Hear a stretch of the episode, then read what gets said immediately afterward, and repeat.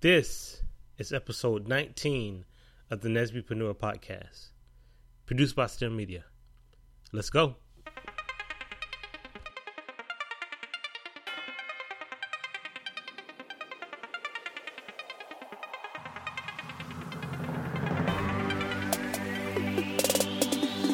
You're listening to the Nesbypreneur podcast, where we share information inspiration to help make your dream become a reality. Do you have a big idea? Looking to take your business to the next level? Then look no further. You have come to the right place. And now, here's your host, Nehemiah Mabry.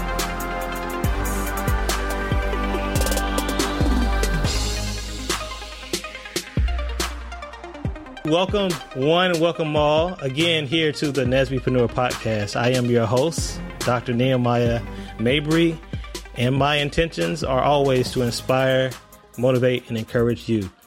Look, today I am very excited because today's guest is someone that uh, I really been looking forward to talking with. We haven't talked really much at all, so you are going to get the kind of the uncut, raw, first take conversation between us two. But I am joined by Miss Felicia Hatcher. How are you doing today, Felicia? I'm doing really good, really good. Thank you so much for having me on your show. Absolutely, absolutely. The, the pleasure is all mine and the listeners. A White House award winning entrepreneur, motivational speaker, and author, Felicia Hatcher creates cool books, products, and courses to help startups, creatives, and broke entrepreneurs follow their most epic dreams. And I'm just going to stop right there, Felicia, because though that was a little taste, I think that was a, a nice of enough taste to really get us all excited about this conversation. And so I'm just going to start off with asking you to kind of expand that even more so and sharing a random fact about yourself before we get into the details behind your bio. Oh, okay. So do you want like a funny random fact or like a business random fact? No, it, it could be a random funny fact. It's something Okay. our business like. We're gonna get into business. We're gonna get into business. Okay, so a random funny fact is I got married at a hippie donut shop in Portland, Oregon. Wow. Next week will actually be eight years, so I'm coming up on my anniversary. But yeah, very random funny fact. Oh my goodness. I didn't expect that. That is very, very interesting. So at a donut shop, so like would y'all have like people there and like serve cut up donuts as hors d'oeuvres at the end or how did that go? No, they they actually gave us a huge platter of donuts. It was just myself and my husband. Uh, we eloped to Portland after trying to plan a wedding for two years, and we saw it like uh, on a, one of our, our first trips to Portland. We saw the place, and it's this place called Voodoo Doughnut. So it's like one of the top ten places to visit Oh, when you go to Portland, and we thought it was hilarious. and uh, my husband happened to be working in Portland, so we, and he was like, "Let's just do it." I'm like, "Yeah, let's just do it." So that is uh, kind of the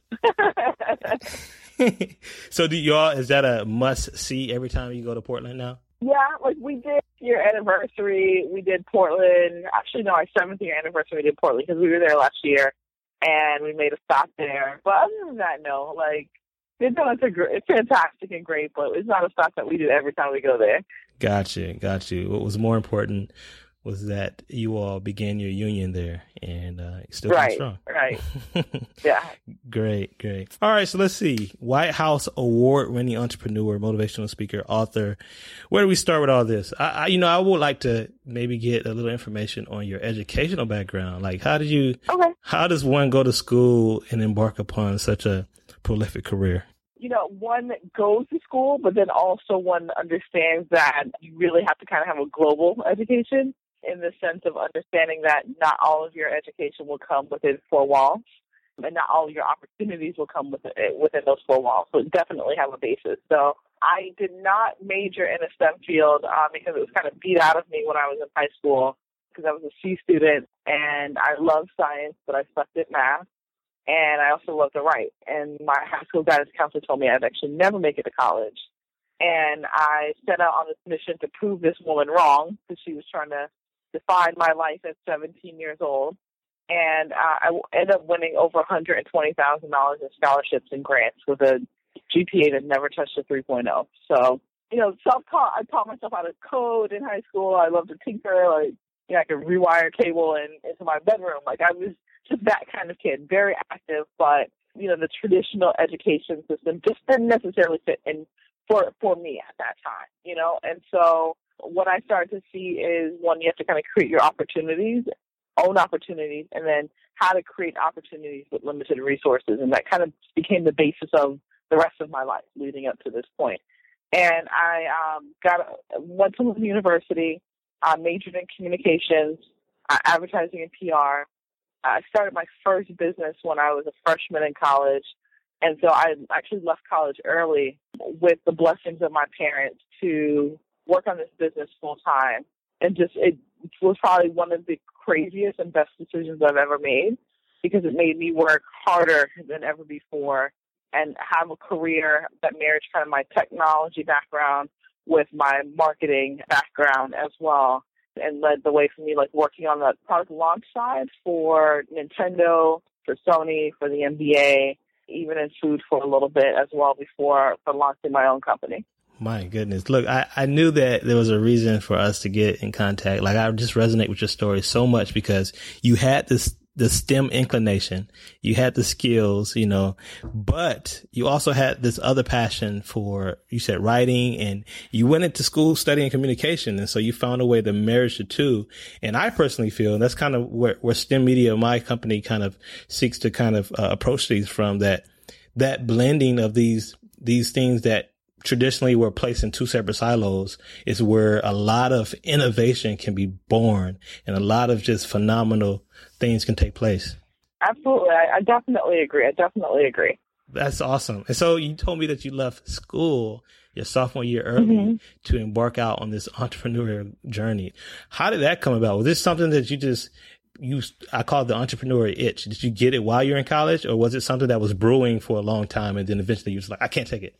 Yeah, you know, I wasn't one of those kids that was like buying things and selling them when I was eight years old um, or selling ant farms or like any of those things. But I was like the top Girl Scout seller of all time in South Florida. And so, but, but then also just really curious kid, really loved to tinker, but not really understanding what entrepreneurship was at that time, right? And he, my, my dad was an entrepreneur, still is, you know, he's been in business for over 20 years, but I didn't know what that was. I couldn't make that connection. It just wasn't in my frame of reference at the time, right? So it's not back then, and I'm 33 now. So back then, it wasn't as buzzy as it is now, right? So, and most eight-year-old kids know exactly what an entrepreneur is, and they understand that to, to a certain extent that it's, it's pretty multifaceted, right? But mm-hmm, back then, mm-hmm. you just didn't, you didn't really know, right? But I realized that I had some unique talents, right? That weren't even necessarily in the traditional business kind of career form. And mm-hmm. it was mm-hmm. really my mom who pushed me at that time. She was just like, You're spending all this time. And the first business I started was called Urban Excellence. I started with a friend of mine. We're still business partners to this day, uh, James Taylor. And it was an educational consulting company. And essentially, everything that I learned through the process of going through this guidance counselor who told me I'd never amount to anything, to winning all this money, getting accepted into a university, again, something she told me I never would do. Many people that felt just like me, right? Or their right. parents had kids that were just like me that wanted someone that could work with them to show them, like, hey, you know, here are the loopholes, here are the workarounds. There's definitely not one road to success. There are tons of roads to success, especially if you mm-hmm, create your mm-hmm. own road. And that became the work that we, we started to do. So workshops, we build college prep programs and scholarship prep programs for organizations like the Urban League and DeVry University and for churches and, and youth organizations. Mm-hmm. Still not even really completely understanding all of what we were doing and how impactful it was or how big it was at 19 years old. But that was a company that we, we started and that we ran for five years. Did you figure everything out on your own, or at that age, did you kind of have mentors that you looked to, you and your partner, when you were trying to figure out? We had some good mentors and we had some bad mentors, and and you know that was a big learning lesson for us. A lot of it was, you know, one of the biggest reasons uh, why I push young people to to start businesses while they're in high school, while they're in college, is you're small enough to throw things up against the wall and see what sticks. And that was a lot of what we did, you know, just trying to navigate it and figure it out. And for, you know, one of the greatest messages that I, I got from a mentor was like, Felicia, put down the darn books like you're not going to find the answers that you're looking for in the book. Like you just have to go out and do it. Do it, yeah. And yeah, it. it may hurt, right? It Mhm. may hurt. You're going to make some mistakes. You're going to lose some money. You're going to use lose a ton of sleep, but you're not going to find it in all this research that you're trying to do. And so, like now, I tell students, like, do not educate yourself out of your dream because you can very well do that by constantly looking for the answer instead of just t- stepping out on faith. You know, like Martin Luther King says, you know, taking the first step without being able to see the rest of the staircase. Right. And right. that's what all of us have to do if you are headstrong on, on following your dreams and just seeing where it's going to go because there's no there's no GPS that will tell you turn by turn directions on where you need to go. And if you read like your your favorite celebrity or entrepreneur that you're following, even if you read and try, you can never duplicate what they've done because the environment is completely different, right? 30 years ago when Oprah first starting, we didn't even have Facebook. When Mark Zuckerberg wasn't even born yet. So Mhm, you can't mhm. follow her steps anymore because the, the game is completely different. And that's what we have to understand. You know, usually I try to pull some nuggets away from what my guests say, but uh, you said so much, I don't even know what to pull out. I'm so so. I'll, I'll say this. I'll say this. I know that a lot of us, and I'm just going to share with you kind of the makeup of our audience. Like we have a lot of people who are entrepreneurially minded that listen to this podcast. Some have businesses or have things on the way, but there's a segment, and I know this for a fact that have an idea have read books, have looked at YouTube videos and really want to do something. I mean, they know exactly what they would do, but for whatever reason, they haven't made that attempt. And you already said they have to uh, launch out on faith, but also sometimes there's this feeling that I need to find someone who has done it before, which there's merit to that, but I need to find someone, like you said, that has the exact blueprint. And what you're saying is that doesn't exist. Any, that exact blueprint doesn't exist. It doesn't. I mean, if, if it did, they wouldn't be still standing there, you know? So what did you do? Um, it was again. It was it was literally just experimenting and figuring things out. When I tell people my story and like who I was back at 19 and 20 years old in college, they don't believe me, right? Because I'm super outgoing now, but I was a huge intro- introvert. But I knew that I knew enough to know that what I had sitting in my dorm room were not enough of the resources that I needed in order to do the things that I was I needed to do. And so I was very curious. I, I observed a lot of what was going on on my campus. And one of the biggest things and one of the best gifts that Lynn University could have gave to me was just all the resources that they had on my campus. And they are a very small campus compared to probably a lot of the universities and colleges that your your, your listen, listeners are a part of. But every speaker that they brought to the school, I'm I'm there. I'm showing up. I'm in the room. I'm probably I'm usually most of the times I was not even talking to anybody. But I knew that I needed to be in that room because that person and the people that were in the room were some at some point at least a little closer to what my dream was that I was. And they had certain resources that I didn't necessarily know, but I just knew that at least they were in their career, and I wasn't at that point, right? Or at least they were attached to a, um, a youth program, or they Mhm. were part of a charity, where I was going to learn something, even though I did not have the courage to talk to those people or talk to anyone at the time. It was just like showing up and putting myself in a po- position to have collision points. And that for me was the the biggest first step of just putting myself in the place that I, I knew I want to be in, right? So I'm a speaker now and those people were speakers, right? So a part of the company that I was building was me doing workshops and, and traveling and speaking to parents and speaking to students and speaking to decision makers. And those are the rooms that I realized that I needed to be in. You know, the other part was just being really, really, really resourceful. So using and abusing everything that was on my college campus. You know, I was the president of the Black Student Union at the time and a part of some other organizations. And the Black Student Union office was also my business office, right? The library was also my office at the same time. My voicemail on my dorm room phone, because me and my roommate both had cell phones, you know, if you call that number, it was my office number, and it said this is Urban Excellence because I needed, I knew enough to know that I needed a separate office line aside from my cell phone voicemail. And so it was just being very scrappy and very gritty with the things that I had um, available to me, and realizing that if I could multiply and get creative with those things, that it would lead me down the path enough to know to figure things out to see, hey, do I need to pivot? Or it's going to lead me down to a path of meeting people that can help um, accelerate what I was trying to do. Yeah, yeah. So here's the thing, though, Felicia, and I know that our listeners, I know you all are just soaking all that up that she shared, being scrappy, putting yourself in position to get bits and pieces from here and there. It's like little bit by bit, little by little, you begin to see a picture emerge. And so that all sounds well and good. And, and I think that is extremely valuable. And here's the thing though. When you do that, there's a risk. There's an inherent risk of failure. It's not a matter of if, really. It's a matter of when. Everyone who takes some sort of attempt to, to put themselves out there in whatever way it's going to experience failure on some level, right?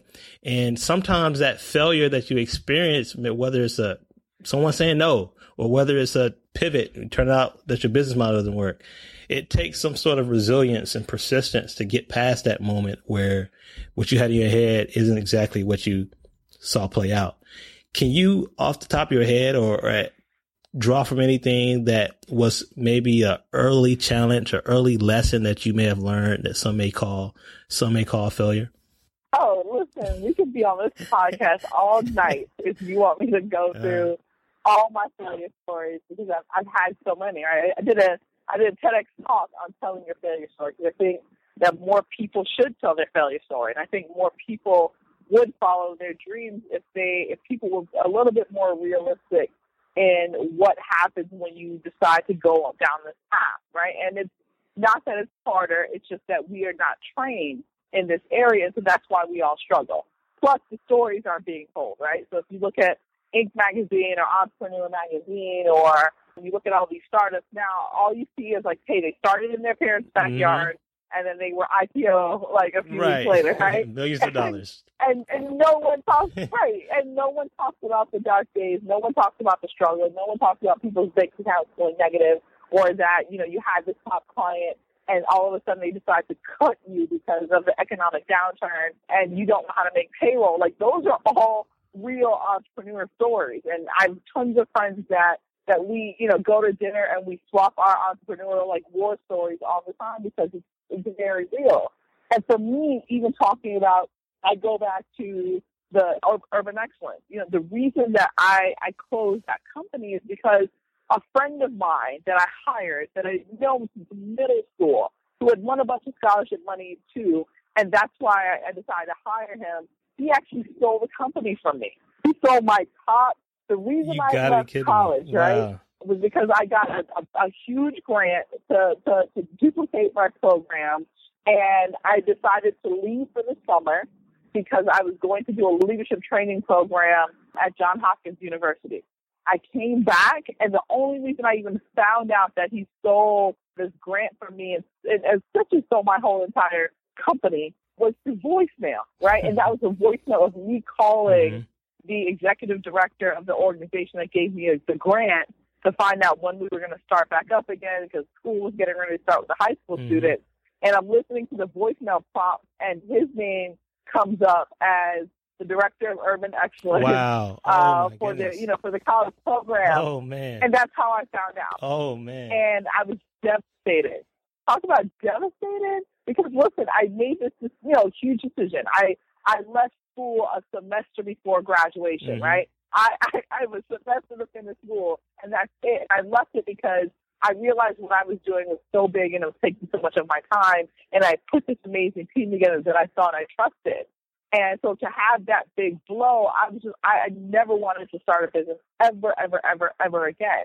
But I realized that if you are an entrepreneur, right, and it's just in you, you're always going to see opportunities uh, where other people see right. obstacles. And it took me a few years to launch another business, but that hurt, mm-hmm, man. Mm-hmm. That hurt. That to me that was failure, but it, it taught me a ton of lessons. And the biggest lesson that it taught me was one to put better systems in place, and then two, you know, you also have to make sure that you're vetting people that you're bringing into your organization. So whether it's an employee, whether it's a strategic partner, whether it's an investor, you know, you've got to make sure that you're vetting people just as much as sometimes they're vetting you because I left a lot of things and I gave him a lot of freedom and I gave him a lot of intellectual property that I shouldn't have. And that made it very easy to come in and take over my business. So, you know, if I could go back again to college, one of the biggest things, that's it. But there's been so many.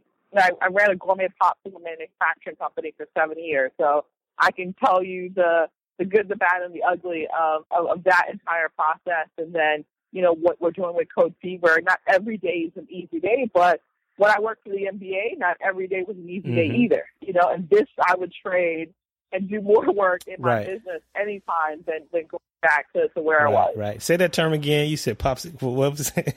Gourmet popsicle. Say that again.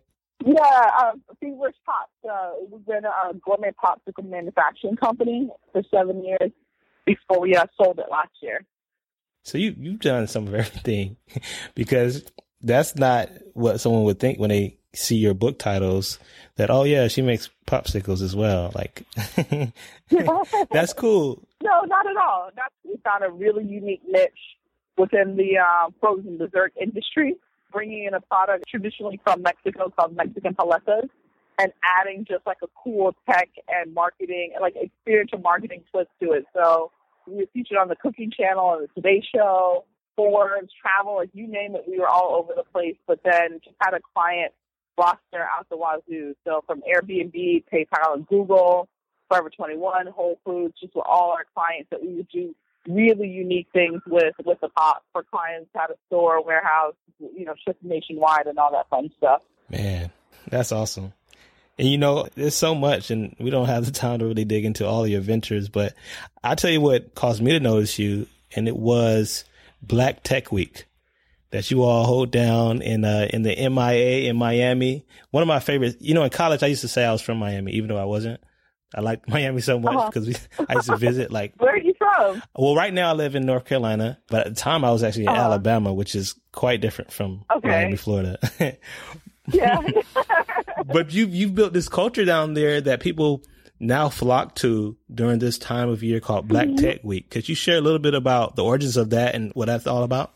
Yeah, absolutely. So the, the Feverish Pop story is important for people to kind of understand where Black Tech Week came from, especially when like popsicles and tech. So most of our employees with Feverish were from the Liberty City kind of Overtown area, right? Mm-hmm. So a targeted urban area, very low income, you know that whole like story. Mm-hmm. And we knew that our employees weren't going to be in popsicles forever, right? As an employer, you always want them to be, but that's the reality, mm-hmm. especially when you're talking about black boys and black girls. Mm-hmm. And so we wanted to train them in an area that we knew that would stay with them for the rest of their lives and make them just super marketable because they were just really good, quick kids, very quick and very knowledgeable. You know, we knew that if they had a basis and a foundation in computer programming, that whether they stayed in tech or not, whether they stayed in a STEM field or not, going to set them up really good.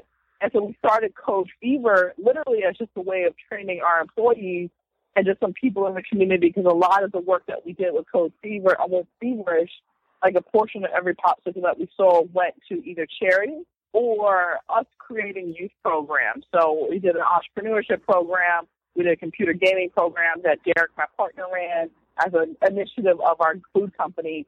And then we decided to turn Code Fever into the full on nonprofit to really be able to address the needs in Miami, but then also realize you know, so much activity is here, but no one was trying to make sure that that you know black and brown people have a seat at the table. And I love what we're doing with Code Fever because it's just like you can build your own damn table now, right? You don't need mm-hmm. you don't need anyone's permission because it's cheaper right. and faster to build a company than ever mm-hmm. before now, especially when you start talking about a startup.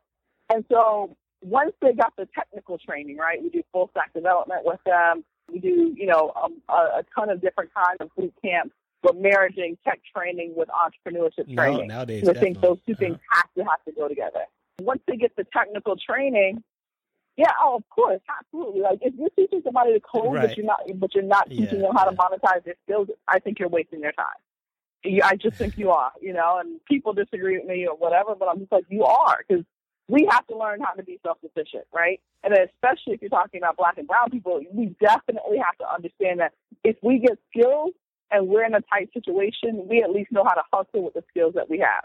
At minimum, right? If, if, if you're not even trying to turn it into a full fledged viable business, you should always be able to eat based off of what you've been, been taught.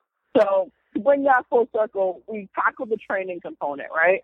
And then we, the bigger question is, all right, once you get the training, You need all these other things to happen to either to, to launch a successful startup or to have mm-hmm. a successful career in a STEM field. And it's, it's just not the training, right? Because we know our community lacks mm-hmm. a certain amount of resource magnetism right. that we had to work on increasing. We also knew that we had to increase the deal flow that was coming into our community, right? So we have some amazing ideas, but they're not getting the eyeballs of the VCs in order for us to get that funding. And so we look at companies that are raising just a crap ton of, ton of money over in Silicon Valley, in New York, in Chicago, in Denver, and then you look at what you're doing here and you're just like, I don't understand how I'm not raising right. the money because you don't have the eyeballs, yeah, yeah, you don't speak the lingo, you're not in the room. Yeah, so Black Tech Week was a way of us doing all those things during one week in Miami. And it's not just Miami based. It's like, you know, we attract people all over the globe. We had a little over 17 people participate in the entire week. And it's not just a conference. The conference includes the end of the week, but literally being able to get people engaged from a creativity and innovation and technology standpoint, all wrapped in celebrating people of color. So that's Black Tech Week. It's a phenomenal week in Miami. We wrapped up week year two going into week week three. But for us, it's about increasing deal flow and increasing the resource magnetism in, in our community. We just we have genius in our community. You know that. Yeah, I know. I that, know that. The world, you know, the world needs I'm to know that. Yes, absolutely. I love it. I love it. And, and I like the story too, because it really sounds like a, just an organic kind of natural progression. You were, had mm-hmm. a successful, uh, feverish popsicle business, began to do this outreach with Code Fever. And then that led to you launching and co-founding this, this week experience where you, mm-hmm. you brought in these eyeballs. And so I, I, love it. And, and one of these days, Felicia, I'm going to make it down there. I'm telling you, I, I, see Next year, man. Next from year. it. I, you know, I, you know, I'm from Miami, so right, right. You gotta come home. Gotta I gotta come, home. home. Exactly. No, but uh, anyway, unfortunately, we're coming to a close, and so I have a few more questions, and they're very yeah, specific totally. questions.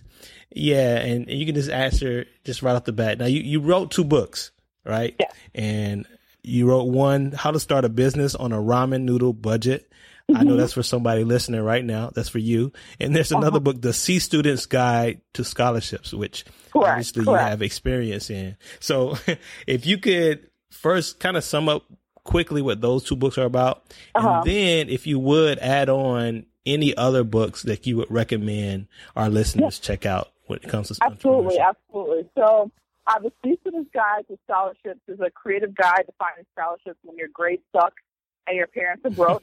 because that was mm-hmm. me in high school. There's a lot of people that I deal with. And to see, you know, while I, I talk about my experience as just not having good grades, the C really means getting very creative with limited resources, right? So that applies mm. to anyone. Whether you have a 5.0 or a 1.0, you got to get creative if you really want the money because the money is there. And there's some ways to get the money and get the attention and get the eyeballs off of the things that you're not good at and have them solely focus on the things that you are good at and that you excel at in order to separate you from the rest of the applicants. So that's what that, that book is about. How to start a business on a ramen noodle budget, essentially the story of my entrepreneurial journey of, again, how to get creative with limited resources. That's kind of like my theme along everything that I do. And, you know, being broke and if you can get creative with ramen noodles, which you've all done, especially as college students, you know, you Absolutely. turn that 59, yeah, turn that 59 cent packet of, of, of, uh, of, of noodles into a gourmet meal by getting creative, adding some chicken, adding some shrimp if you really fancy. You got a few extra bucks, some spices. Seasonings. Right, and you go from mm-hmm. something very basic, right, in order to turning it into something that, in a lot of places, is a gourmet meal. A lot of times, right? And so, if you can get that creative, and it's funny, but if you can get that creative you can channel that same creativity into launching your business when you don't have all the things that people are telling you that you need to have stacked up in to start a business. You know, when we started right. Feverish, I had just the last bit of my savings after losing my job. I had uh, no food experience whatsoever, right? So I tell everyone you should be more surprised that I ever, ever started a food company than anything in, in tech because I had no food experience. But I didn't let that stop me. I realized that I could use what I had and where I was at the time and catapult what I was doing, maneuver what I was doing, leverage what I was doing, and leverage my relationship in order to launch this business that became a global sensation uh, that I ended up eventually being able to sell, you know, after seven years. So that's what I talk about in, in, in that book is just getting creative. Don't let anything stop you and just realizing the game, you know, not having to play the game you want to be able to make your own rules in order to launch your company. So that's what those books are about. I have another one called Focus Strategic Action Planner that came out this year as well. Mm-hmm. And my top books that I would recommend, I would definitely say The Psychology of Influence by okay, Robert Cialdini right. is at the very top of my list. I would say any of Gary Vaynerchuk's books, especially if oh, you're talking yeah. about launching a startup and getting creative. I would, yeah, yeah, I would definitely recommend any of his books right now. I think on another note, The Four Agreements is a phenomenal book that I, I feel like everyone should read. And The Alchemist, you know, I'm just gonna go away Classic. from business and go to more just like mindset books. The uh-huh. Alchemist uh-huh. was is a fantastic book. My boss at the when I was working for the NBA, she gave me that book the first day I, I, I first day I started there. She gave me that book. I didn't read it until I quit. And I'm like, if I would have read that book the first day she gave it to me, I would have never stayed at that job because it's just a fantastic book about the journey that we kind of go through, the ebb and flows of what happens. So you realize that what failure is a part of the process and you absolutely have to trust the process and that you get up. And, you know, as long as you're willing to get up, as many times life will punch you in the gut, because it happens to everybody, that you can succeed. And I think if you realize that, you can do anything that you want to do. Oh, man. That's good. I love it. Thank you so much for those nuggets and, and, uh, listeners. I hope you go check out some of those books, including hers, uh, when you get an opportunity.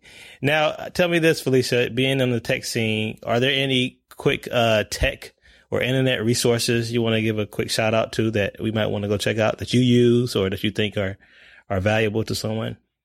I am. I'm a. I'm a junkie of for fancy hands. If you're like trying to duplicate yourself from a Fan- from a business hands? standpoint, yeah, fancyhands.com. It's okay. also an app that I absolutely love. I think I would probably shout out some of my friends around tech, and um, that's my friend um, Brian Brackeen with Kairos, which is a facial recognition company, and then Junior Alexis as well with Direct Dispatch which is kind of like the Uber for for transport companies. I think is really cool as well. So and then probably Mary Spio with Next Galaxy doing some really cool stuff with augmented reality. We'll have to uh, get connected with those individuals and probably get them on the podcast because that sounds yeah, awesome. man. Yeah, yeah. And listeners, as some of you may already know, we do our best to take all these wonderful links and these resources and provide them in the show notes so that after you listen to the podcast, you can go to stemmedia.org, click on podcast, find an interview with Felecia, and you could look at the outline or the bullet point summary of all we talked about. Felecia, this has been a phenomenal experience for me and I know for all of the listeners. And so as we I'll get ready to say goodbye. If you would just share how people can keep in touch and stay in contact with you and just follow what you're doing. And then if you would okay. leave us with one of your favorite quotes and then we'll say goodbye. Okay. Okay, absolutely. So uh, thank you, Doc, again, so much for having me on, on your show. It's definitely, definitely an honor. The best place to, to follow me is at Felecia Hatcher, and that's Felecia with two E's, F-E-L-E-C-I-A, on literally everything, as well as the work we're doing with, with Black Tech Week. So at Black Tech Week and blacktechweek.com is the best place to, to follow us. Uh, my favorite quote is I have two, but uh, uh, my favorite favorite one is um, do things that scare you every single day because the world does not benefit from you hiding your bad Oh, so that's man. my quote, and that's that's what I'm going to oh, leave you man. with. And there you have it. My uh, headphones are smoking right now from all the fire you just been spitting out. So just thank you once again. The pleasure has been all mine. I'm so glad we were able to finally connect. And man, I, I just wish you all the best. And yes, we yes. will meet uh, at some point down in, in Miami when I come home. Yes, you got to bring your house to yes. South Beach, right? Like, um, like yes. But in February, the third week of February, okay. man, I look forward to, to meeting you in person. Absolutely. Well, you, you take care. Godspeed to you. You too. Thank you for listening. We really hope you enjoyed this episode, and we would love for you to come and join us again next time. In the meantime, please do us a couple of favors. One, subscribe to the podcast on iTunes or any other platform you might find us on. And two, rate and leave a positive review so we can know what you think of the show. And finally, spread the word. Tell your friends and family that they can join us right here on the Nesbypreneur Podcast.